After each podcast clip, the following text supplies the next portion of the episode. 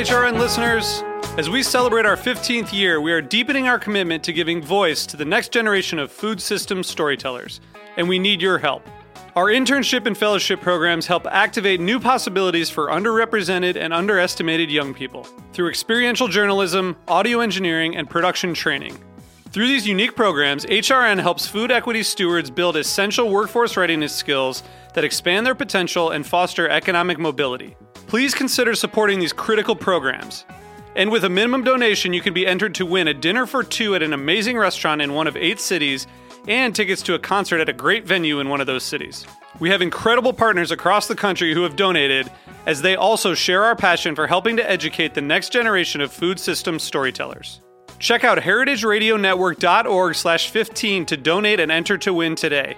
That's heritageradionetwork.org slash 15 to donate and enter to win today. And make sure you donate before March 31st. Thank you.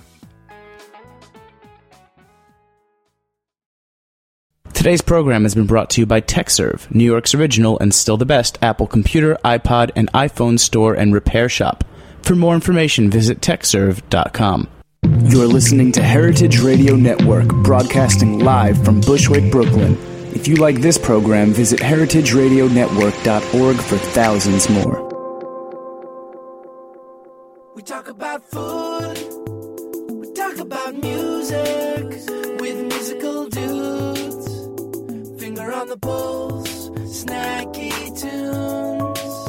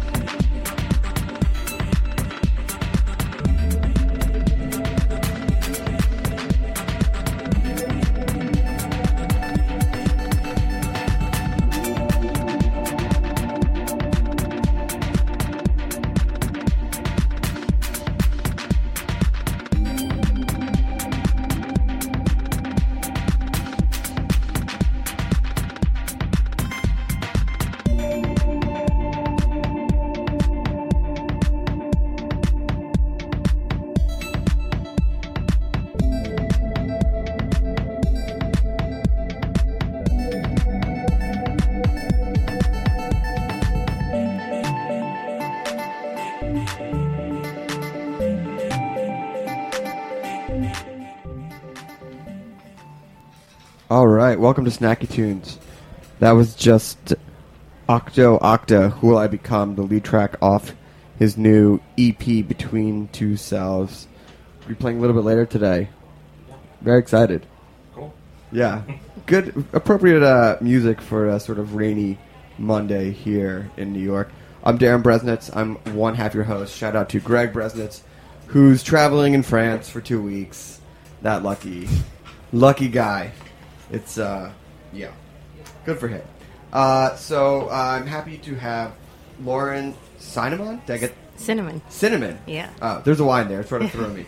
And Chris Grosso from Vice uh, on the show. Very excited. A lot of really fun, exciting stuff going on. Welcome to Snacky Tunes.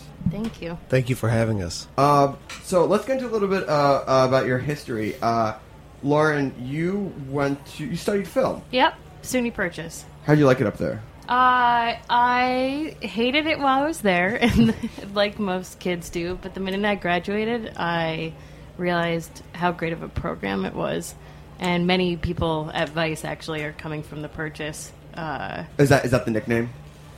The purchase. uh, it's actually the Purchase Mafia is the nickname. 'cause- Oh, oh, really? That Yeah. many people? Yep. Uh, apparently, they, as um, like Stanley Tucci went there, and uh, the other, the woman from The Sopranos, and they all work within. Once you get out, they'll all get, find you and help you find a job. So Do you do you have a handshake? uh, we don't, but we should. And so uh, you um, were doing a lot of stuff. Uh, you've been doing documentaries. yeah, docs. Uh, what do you love about docs?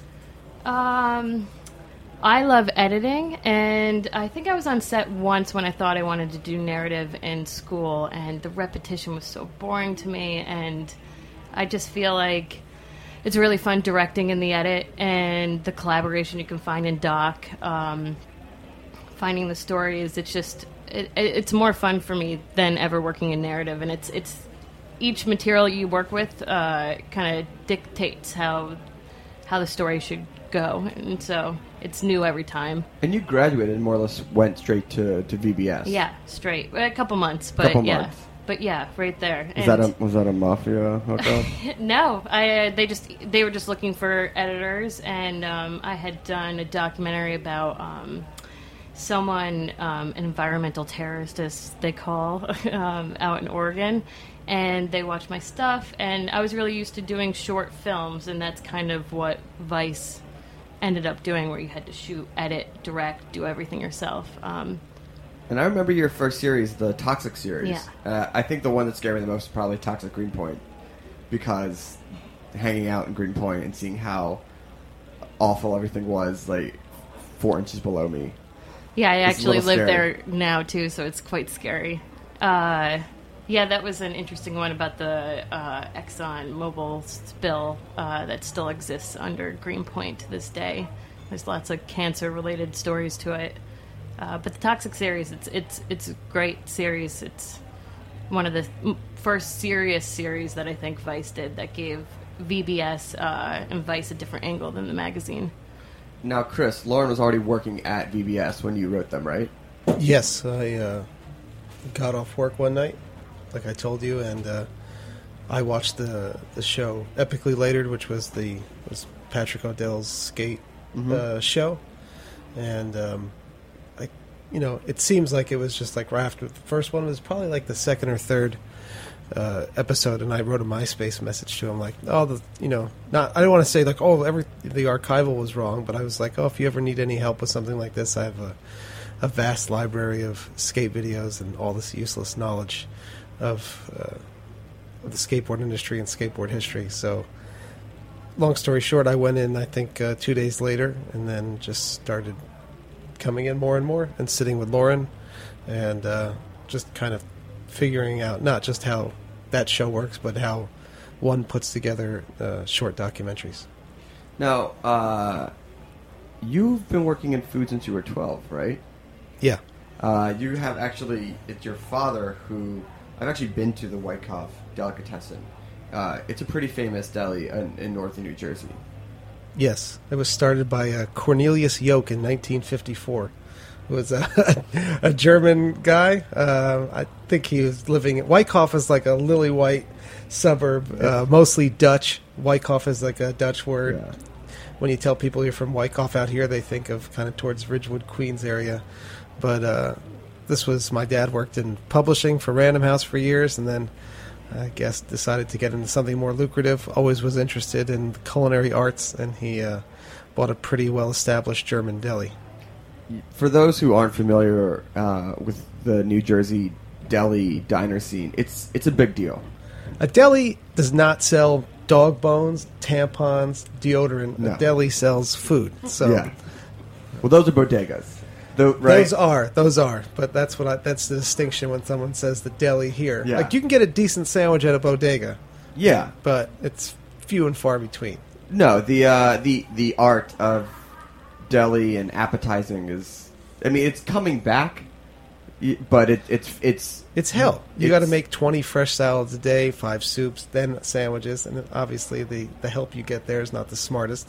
Maybe in New York though. I mean, if you could try to spin it like a barista, maybe it would be good. But you know, not in northern Jersey. So it's like a So, for both of you, for those who've never watched VBS or Vice, you guys, there's now a show on HBO, but you guys have a very different take on storytelling and producing, um, and the way that you represent people through a media lens. Can you talk about your narrative approach and your aesthetic approach?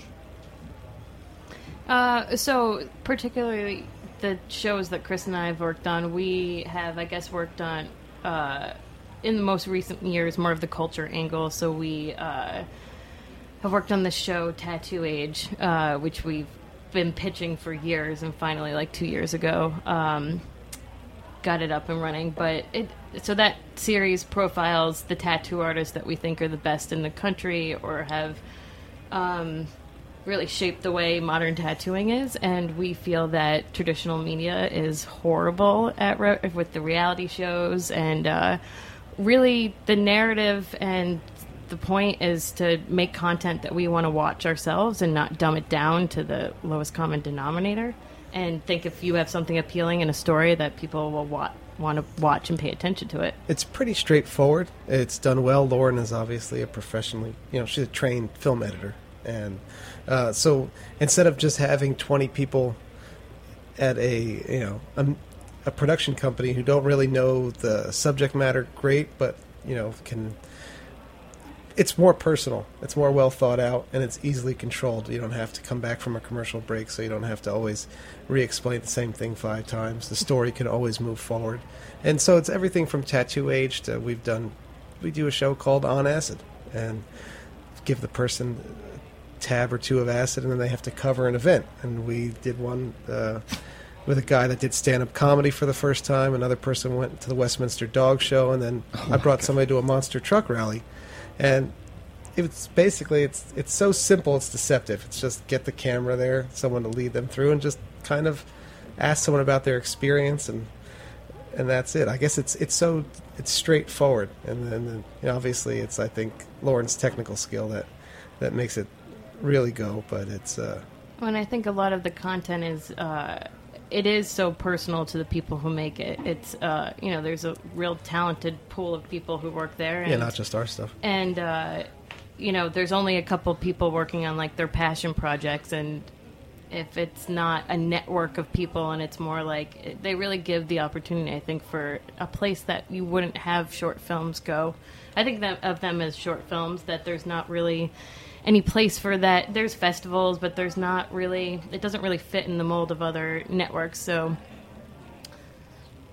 Do you see this as the future of television and storytelling, with you guys leading the forefront, but other uh, networks popping up, using the same sort of ideas and platforms and integration that you're doing? totally. If Like- you even look at Apple TV, the way it's like a curated list of content that you want to view.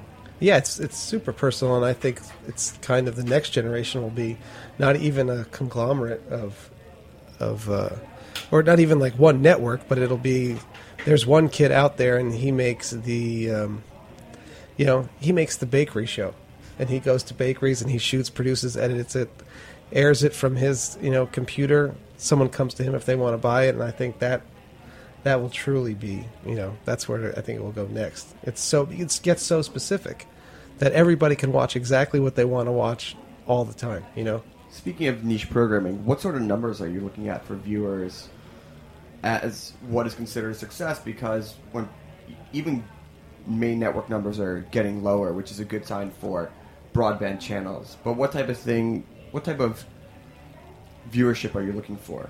It, it's definitely growing. Uh, you know, Munchies, t- for example, you know. it grows constantly. Like all of our Munchies, just the Munchies videos on the Vice YouTube channel has got more views than all of the Food Network's stuff on the YouTube channel. Our audience is already there, and I think we're actually kind of uh, training them to, to look for, you know, food stuff now. And they're not necessarily like into different chefs, and they're just watching it because they think the stories are interesting or they think it's funny that this guy cooked something drunk, like in the case of Munchies. But if you look at Vice, like I think that one of the top videos is like 11 million, and then if you look at one of like the top Munchies, it's hovering around 700,000 views. Some of them are. I mean, I always use the uh, example of the Brad Spence episode. He's you know, a very talented chef that works for Mark Vetri or their business partners down in Philadelphia. And he has a couple hundred thousand YouTube views, not including the views on the site. They're, they're separate. That's kind of a boring detail, but I think to have, you know, a quarter million views for somebody that's relatively obscure, people are watching because they like his story, you know? So it grows all the time, so it's hard to say. I would say 250,000 views on an episode would be, would be That's great. good. Quarter of a million. That's big. Yeah, and that's within like a week. Yeah, yeah, Yeah. It goes pretty fast. All right, well, we're going to take a pause. We're going to come back. We're going to talk about Munchies and about the food vertical the guys are planning. We are actually doing our next barbecue blowout on July 9th with Brad Spence and Mark Vetri. That's awesome. If you guys want to come. At, At- at, on right down the street from On my Hope house. Street. Yeah. They're coming up from, we're bringing them up from Philly. Oh, wow. We're going to do, they're going to do their barbecue. 10 bucks for That's Mark awesome. Vetri and Brad Spence. Is he going to uh, barbecue any mortadella? I think I, I have to look at the menu. I'll look it on uh, because we haven't shared. But I think it's going to be more than hot dogs. But if you go to uh, BBQ Blowout July dot Eventbrite.com, ten bucks gets you a plate of Vetri and Spence food and a beer. It's going to hang. And talented, uh, Jason humble Green people. from Violent Bullshit is going to be DJing. Excellent.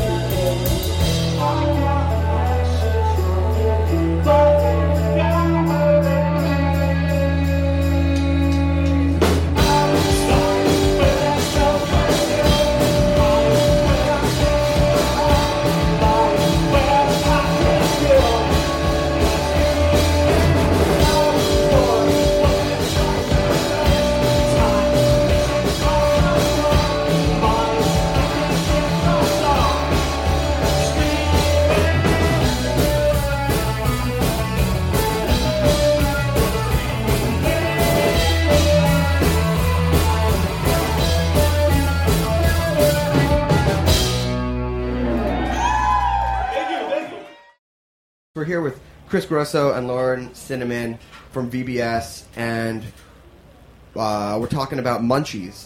Your that was your first food show. Yeah, that Yeah. was. Uh, Now, for those those who've never seen Munchies, what is it? I guess the basic format is that you um, go to a chef's restaurant and you kind of cover him during his shift, find out what kind of food they serve there, what kind of restaurant it is, and then when he's, you know, when he's done, you head out to two or three places. He brings some friends along and shows you where he likes to eat afterwards.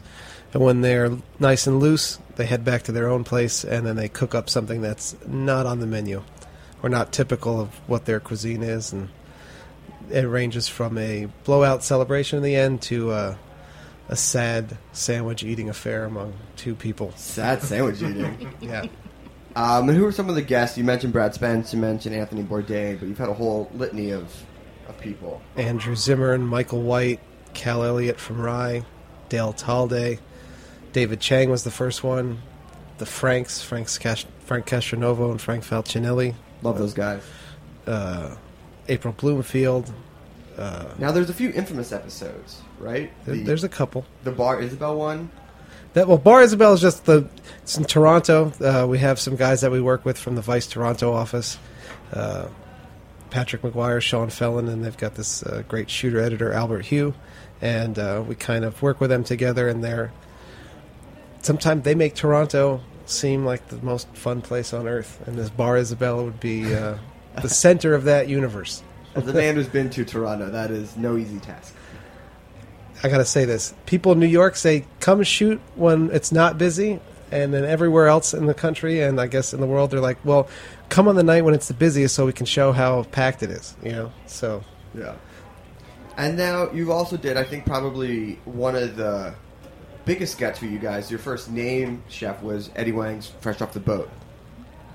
uh, yeah. Well, I mean, as, as a show with like, I mean, which is, I think that was a big turning point for you guys because that was a show that followed a more basic, even though it was broken three parts, like your idea of what a traditional food show is with a named chef, and it's gangbusters, like done phenomenally well. we uh, we worked with Eddie first on a Munchies, and then obviously he had a bigger idea. He's got a lot of uh, big ideas about what he wanted to do, and um, they kind of took it and ran with it, and you know works with his production team there, and and they kind of you know make things that are more personal to him. Again, it's still you know a bigger show, but a bigger show at Vice is still you know two camera people tops, you know the producer and then the talent. If if it's hosted like uh, Fresh Off the Boat. What, what for you makes that show great? What do you love about it? Lauren? Uh, well, it is really personal to him, and uh, he's super articulate, but yet can he can connect to people and loves to put himself in situations uh, that he's just been interested in. They're shooting a new season, and I think um, they're going to Mongolia is one of the locations, and Wow. he kind of goes from he wants to do some highbrow stuff, some lowbrow stuff. They're going to Russia. Um, Yeah. and I don't know. I, I think it's uh, how young people want to be talked to. They don't need uh, someone 30 years their senior telling them about what kind of food or situations they should pay attention to. And he's tapped into a He- voice that's not I also- represented. I also think as a younger person too, though he doesn't talk. He doesn't try to make it as uh, as simple as possible. He explains something straightforward, and I think that's that's a good part too. You can be fun, and you can get the facts out as well about something. Yeah. Uh, also, his if you never listened to his book on tape is one of the best way to spend seven hours. It's really funny, and he's a great reader. He really he's articulate. I mean, that's really he just he said the way that he turns phrases and gets his ideas across is really exciting. Um, but you guys have some other big things coming up as well. You have a big launch in the fall. Yeah, we're going to be launching a, a whole food vertical, as they call it. Um, Vice is basically uh, kind of the hub, and we have Creators Project, which is our art and melding of art and technology. We have Noisey, which is music. Then there's Thump, which is the electronic dance music. Uh, events and scene is pretty uh, uh, vast in what it covers. There's Fightland, which is a collaboration between the UFC and Vice, and then we will have the uh, top secret name Vice Food Vertical, and that launches. Oh, launches. top secret name. Top yeah, yeah, secret. yeah. Do you have it picked yet? Oh yeah, and it'll be when the when the party comes. That's when that will, that will happen. Ooh, that's gonna be a good party. Yeah. Who's gonna cater to that one? Everybody. Everybody. Yeah, yeah, tell them. Uh, we, we- we just want to put uh, a bunch of chefs together that you would never see uh, together at a restaurant or anything and do kind of a crazy menu blowout event. and give it away. It'll Awesome. be free. That's fantastic. now you're also wor- working on a uh, Andy Ricker documentary, correct? Yes. Can you talk about the focus of what that documentary is going to be? Uh, so we got invited to go to uh, Andy Ricker of Pok Pok um, to Thailand with Andy in February because he was there doing some research, and uh, we uh, shot with him there. And um, then from that, it has grown into a documentary about what Pok Pok has become, um, but more about uh, Andy Ricker as a person and his obsessive personality that he is unlike anyone in the world that we think um, doing Thai food. So it, it, it talks a, a lot about food, a lot about Thailand, but more about just how singular of a person that Andy really is. Yeah, I mean he uh, he basically opened a restaurant in the United States that did not exist, and in 2005, I think that's pretty hard to do. Um, you might go to some great Thai places in L.A. or San Francisco or in Queens, you know, Ayada or Sripraphai, but you really won't find anything like the food that he does and the way it is on his menus. Like, you, there's just no, there's nothing comparable, and uh, to do something like that is no small task and it was you know it's pretty methodical. He's been traveling to thailand for the past 25 years and obviously he's a, a great student of culture and cuisine and basically just recreates things that he sees over there. But it's uh, it's truly impressive once you get into the story just what it goes into into making something like that and then reproducing it in different iterations. I guess he's got six restaurants and a, uh, a beverage company which is uh, And he's opening more. It's just Oh, growing. yeah, yeah. That's that. That's just that open. And when you watch him train his staff at these things when we're filming, it's not like they can say, "Oh, I've cooked at uh, you know Ed's Thai restaurant down the street. We made that there." No, they don't have it anywhere else. And so, Right. like, and it's it's pretty it's pretty funny. Is there a certain weight that sits on his shoulders that you saw, like a certain responsibility to Uh, himself in the cuisine? Oh yeah, he holds himself to a higher standard than anyone. Eh, Uh, he could. They say that he could make so many shortcuts um, that he just refuses to do, and he buys the equipment in Thailand and uh, gets the coconut milk, presses it the same way they will in Thailand, and uh, yeah, you could just get it from a can, but and we pro- maybe wouldn't notice, but to him, it that means the world to him. Yeah, there's no other way. I mean, even if you when filming with him, I've tried to like. Uh, you know, as being behind the camera, you try to get some kind of uh, draw some kind of common bond with them, and Yeah. and I would try to mention some type of like Thai dish that maybe I had some other place and just look at you blankly and be like, "Oh no, I don't know about that." And I'm like, "All right, Okay. and then you just eat more wings and yeah, yeah, yeah." Yeah. Oh, that's the best part. The most famous thing on his menu is a take on a Vietnamese style food. Yeah. Well, you know, we we've talked about this and with the Franks as well. Is that sometimes you just need that one item to which you can build an empire. Um, meatballs, chicken wings, and from there, you, you know, you can really grow and flex your muscle as a chef or as a brand or as videos. In the same way that you guys have done with Munchies, which is your core uh, viewing type of experience, and then go from there. And it's amazing. I mean, that's people. People want, in some ways, something familiar they can sort of sink their teeth into, and then also trust you to experience something new as well. That's a good way to put it. I think that Munchies is the thing that's going to, you know, bring people in. Like I said, my uh, a friend who we've worked with in the past, he says his father sent him a, a couple episodes of Munchies and said, "Oh, we got to try these out." But then the people that want to stick around, they'll watch the Andy Ricker doc, or they're going to watch the stuff that we're going to do. That's you know, not on the you know so much enjoyable side of food. And we got a series coming out, the politics of food, and that will deal with some, you know, harsher food-related topics. But that's all going to be found on one site or one channel, which is, you know, you don't have to. Your your favorite television station is also going to have your favorite guide to where to go eat and articles you can read and just picture galleries, and then from there, if you choose to go and explore something a little deeper, we'll have we'll have the video content to go along with that. And just one last question: Are you guys looking forward to taking risks in type of programming and more of just since it's not putting up a TV show, it's not dealing with sponsors, it's not dealing with commercials, saying, "Okay, this show sounds interesting. We'll we'll try it."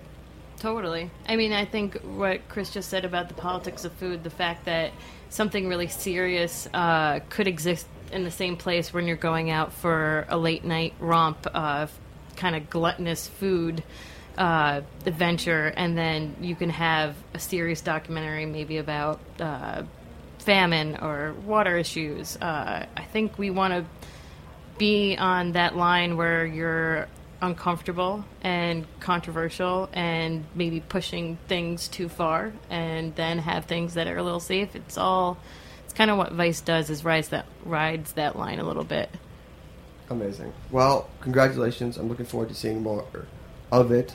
Where can people go online or social media to find all your stuff? Uh, Right now, just go to vice.com backslash munchies, and uh, that should lead you to all that stuff on the um, on Vice YouTube. If you just go to youtube.com backslash vice, and then there you can set up a munchies playlist, which seems like a lot of uh, people are doing. It's a little easier maybe to navigate than the than the site, and then follow us at uh, at munchies on Twitter and uh, Vice Munchies on Instagram. Awesome. All right. Well, thank you so much for coming. Thank you. Thank uh, you. We're gonna take a short musical break, and then Octo Octa is gonna be live in studio.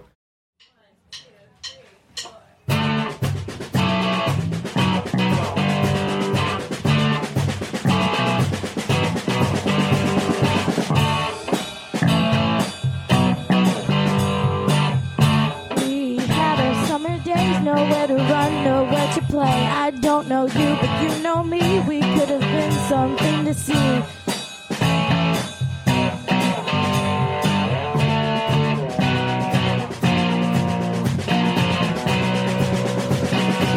You're really nice, but I just can't. You're so damn sweet, but there's no chance I like you, so you just don't know what about me. You're really nice, but I just can't. You're so damn sweet, but there's no chance I like you, so you just don't know what about me.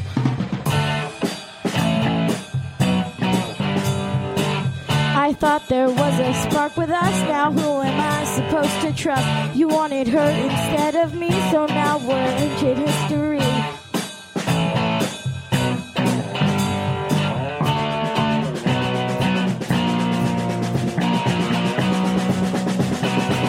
You're really nice, but I just can't. You're so damn sweet, but there's no chance I like you, so you just don't know what about me.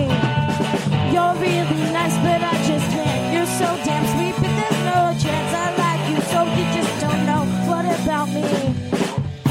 You put under so much stress. You get your part and I get less. I try my hardest, do my best. That's why I'm tense.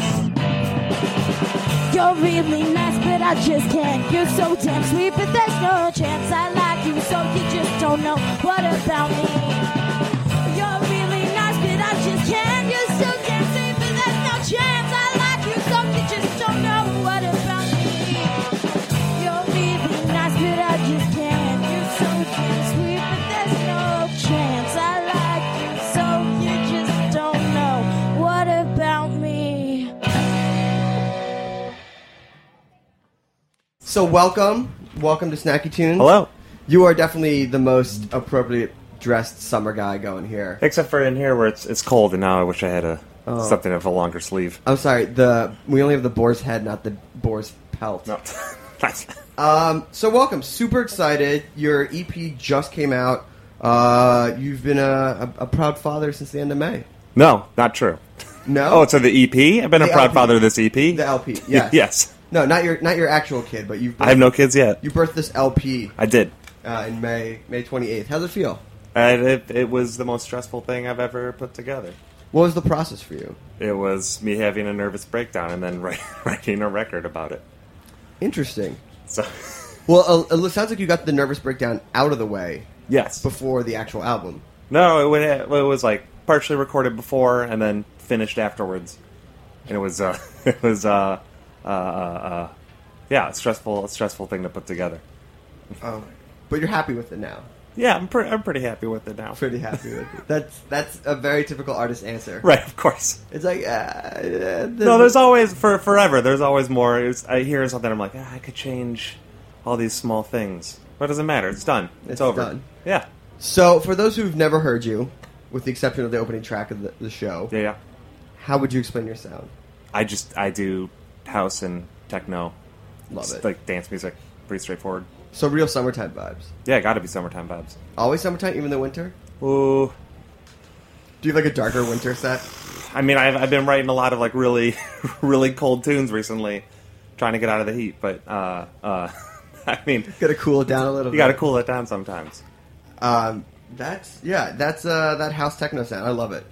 It's fun. It's a lot of fun. Yeah. Did you always start out loving house and techno, or did, how'd you? Oh, I used it? to. I I always liked electronic music. I actually was huge into like drum and bass and jungle for years and years and years, and then some IDM stuff. So I didn't really like house or techno because it has a four four beat. It just felt too simple to me for years when I was a teenager, and then something clicked, and now that's the thing I care about more than anything. more than anything. Yeah, House, house, house music yeah, all night long. sure. Awesome. Well, do you want to play a track for us? Yeah, yeah, why not? Uh, what do you have? Line, what do you have uh, ready for us? I'll play. Uh, I'll play a tune that was on the on the LP. Uh, song "Please Don't Leave." Awesome. All right. Well, Octo Octa here live on Snacky Tunes. Yeah.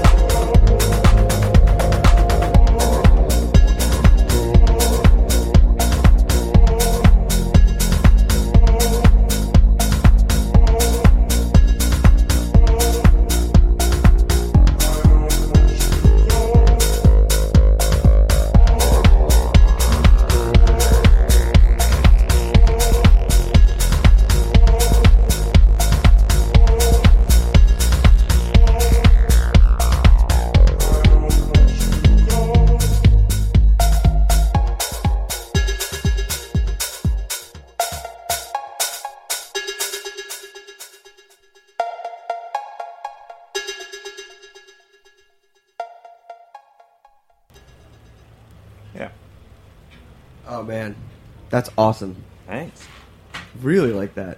Good. Smoothed out. yeah. So you've had a busy start to the summer. Uh, you did some of the Red Bull Music Academy. Yeah, yeah, yeah. Uh, what was your involvement there? I was one of the participants in the first term of it, so I was there for the first two weeks of uh, of the month that they were doing events throughout the city. That's great. What did you get to do with them? Uh, I played, so I was just there. They brought in lectures every day, so you just went to two lectures from you know producers or mastering engineers, or someone would come in and talk, and then we had time. They had studios set up, so we could just work on whatever music with people, and then they would have an event every night they could go out to do, and everyone participating played one event. So I played the Bunker Party with um, Andy Stott and Atom TM and uh, uh, Objekt with the three. Those bunker parties are a blast. They're super fun. It was a great party. What was your set from like 6 a.m. to 8 a.m.? No, no, no. I wish. I love. I love playing super, super, super late sets. I do that. I, I did that like a six a.m. set in Germany once on a Monday, which was my favorite. But no, I did like a. I, I was. I was like an opener, but I still got to play at like one, one to two, two thirty, Yeah. which is still a great, great time to play. When you play those early morning sets, do you ever take a, a late night nap and wake up early, or do you stay up all night? I try to take a nap. I think. I think a twenty minutes nap. Nap good. Yeah. A disco nap. Twenty minute disco nap. That's Yeah. about. I, I mean, I, I think disco naps happen somewhere between 10 and midnight. Those deep Yeah, house set naps are more of a light snooze, maybe. yeah, yeah, yeah. No, you gotta.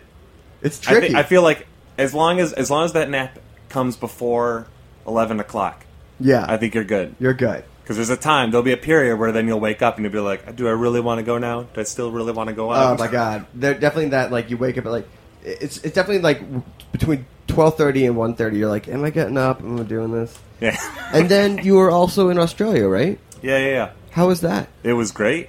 They know how to party. Oh yeah, uh, Perth on the on the west coast is insane, absolutely insane. Tell me about your time in Perth. It was I, I don't know. Went to the ocean, hung out with the dudes that played all these great, weird disco and funk records, and just, I just played played at a at a club that was a rock and roll club that they were converting into something else. It was a giant, six foot tall elephant head with glowing red eyes that was above the stage. Uh, it was it was just it was insane. And uh, what did you get to eat in Perth? Any good food? No, I had a bunch of pho that I did not like. Oh, That was about. People kept bringing us to, to noodle places, and I I like, I love like udon, but it was just it just wasn't happening. It was a bummer. What's the best meal you've ever had on uh, around the world on tour when you got to play? What was the best thing I had? Ooh, I don't know. Oh, I don't know. Just noodles. Noodles. I'll go anywhere. I just always as long as, as long as someone somewhere has noodles. Most of the fi- time, most of the time I spend time in Germany, and Germany just typically doesn't have the greatest food. When I was in Madrid, I had a lot of great little things like some blood sausage and things like that. Uh, some That's tapas. amazing. Yeah, like yeah. What's your favorite noodle spot in New York? Chuko, Okay. Yeah. I like there a lot. I like that place a lot. Yeah. It's been my it's been my favorite so far. Is there a food that you eat when you were writing and during your nervous breakdown that you found as a comfort? Probably some ramen. Some So, ramen. most likely. That's ramen. Ramen with an egg dropped in it. Yeah. Hey. Super fancy. Even even when I'm not feeling down, that always picks up my That's right. Um, all right, let's hear another track. What do you uh, what, what do you got next? I got this uh, older tune off a, a tape I did like two years ago. I'm gonna- What's it called? It's, uh, song's called Memories. Okay, cool. Uh, Octo Octa here playing Memories live on Snacky Tunes.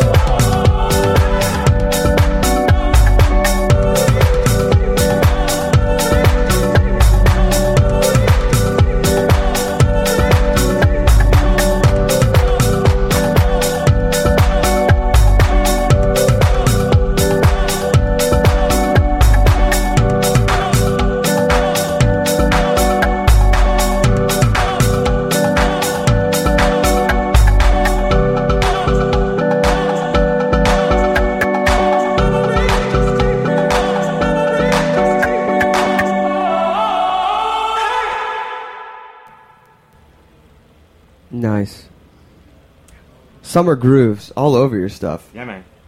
Uh, so what do you have coming up for the rest of the year now that the uh, LP is out? I know you got a couple of new sh- New York shows coming up. Some with two of my favorite dudes and lady, the Discovery Crew, Yeah, yeah, in September. in September. That's going to be awesome over at Cameo. By the way, their new sound system. I'm not Cameo. Yeah, Glassland. yeah, Glasslands, yeah, yeah. Uh, the new uh, the new um, sound system at Glasslands is awesome. It's it's. I was there. I opened for Jon Hopkins there.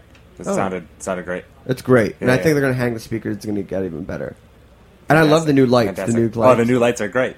Glasslands is really one of the few places I can speak of that start off as the most DIY, live-in, disgusting bathroom space that turn legit. Yeah, it's. I, I like that. I like that space a lot. I like that space a lot. And then you're and then you're playing at Glasslands uh, in uh, so that's September, and then Cameo Cameos this Friday. this Friday.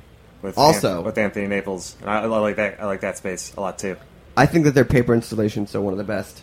Yeah, It's yeah. so weird. Like people walk in and never in, they're like, "What is that?" but they've also done. Shout out to Jiffy who did an amazing job expanding that space, blowing it out.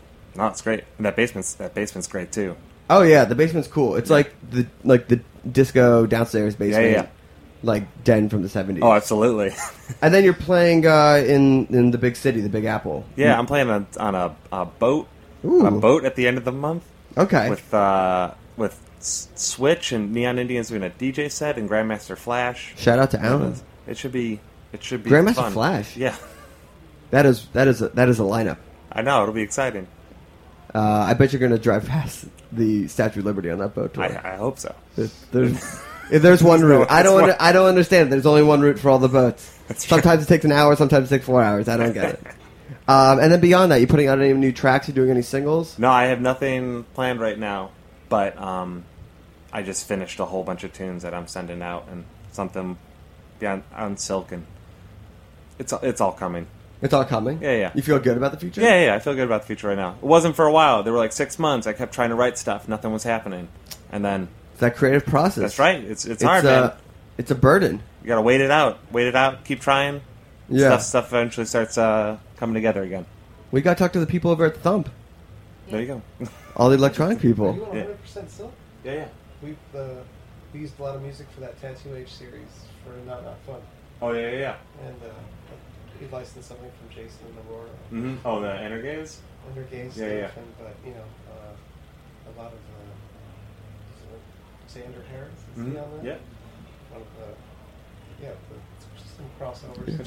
Yeah. Yeah, it's uh, yeah. it's what we, we try and do that on Snacky Tunes. Have those uh, crossovers that we don't even know about. Um, well, anyway, I want to thank uh, Lauren and Chris for hanging out, talking about everything video and Vice, for helping jam on that pizza, and then uh, Octo Octa, you're going to take us out with something. Thank you. But before you go, nuts and bolts. People want to find the LP, find you online, Instagram, what's all that stuff. Oh, um, I'm just Octo underscore Octa on Twitter. There's a Facebook thing. I think the record's available at whatever stores. Uh, on- it's a it's good- on- that's a really Midheaven. good store. Yeah, but no, no, no. But it's like what? It's distributed through Revolver or Midheaven. They distro everywhere, man. It's Okay. oh my god.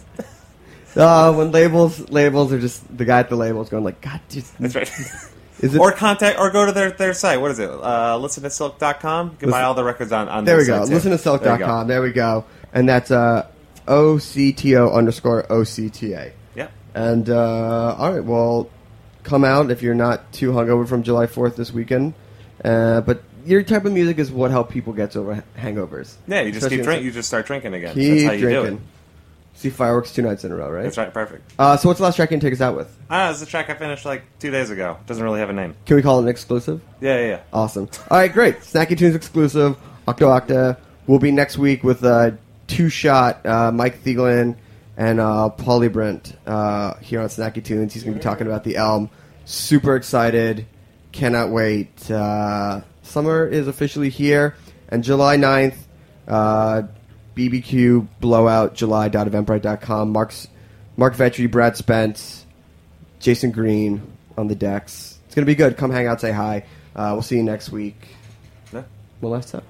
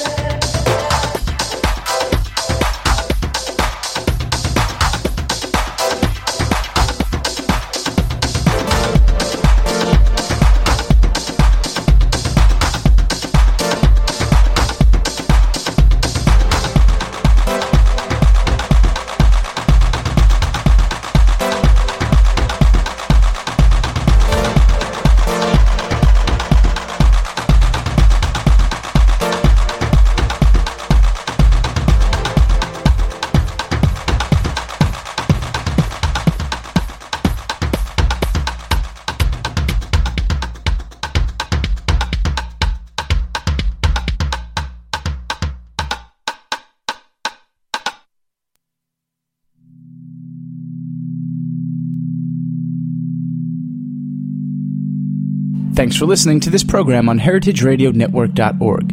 You can find all of our archived programs on our website or as podcasts in the iTunes Store by searching Heritage Radio Network. You can like us on Facebook and follow us on Twitter at heritage underscore radio.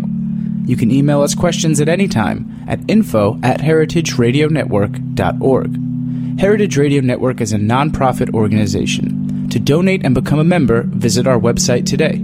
Thanks for listening.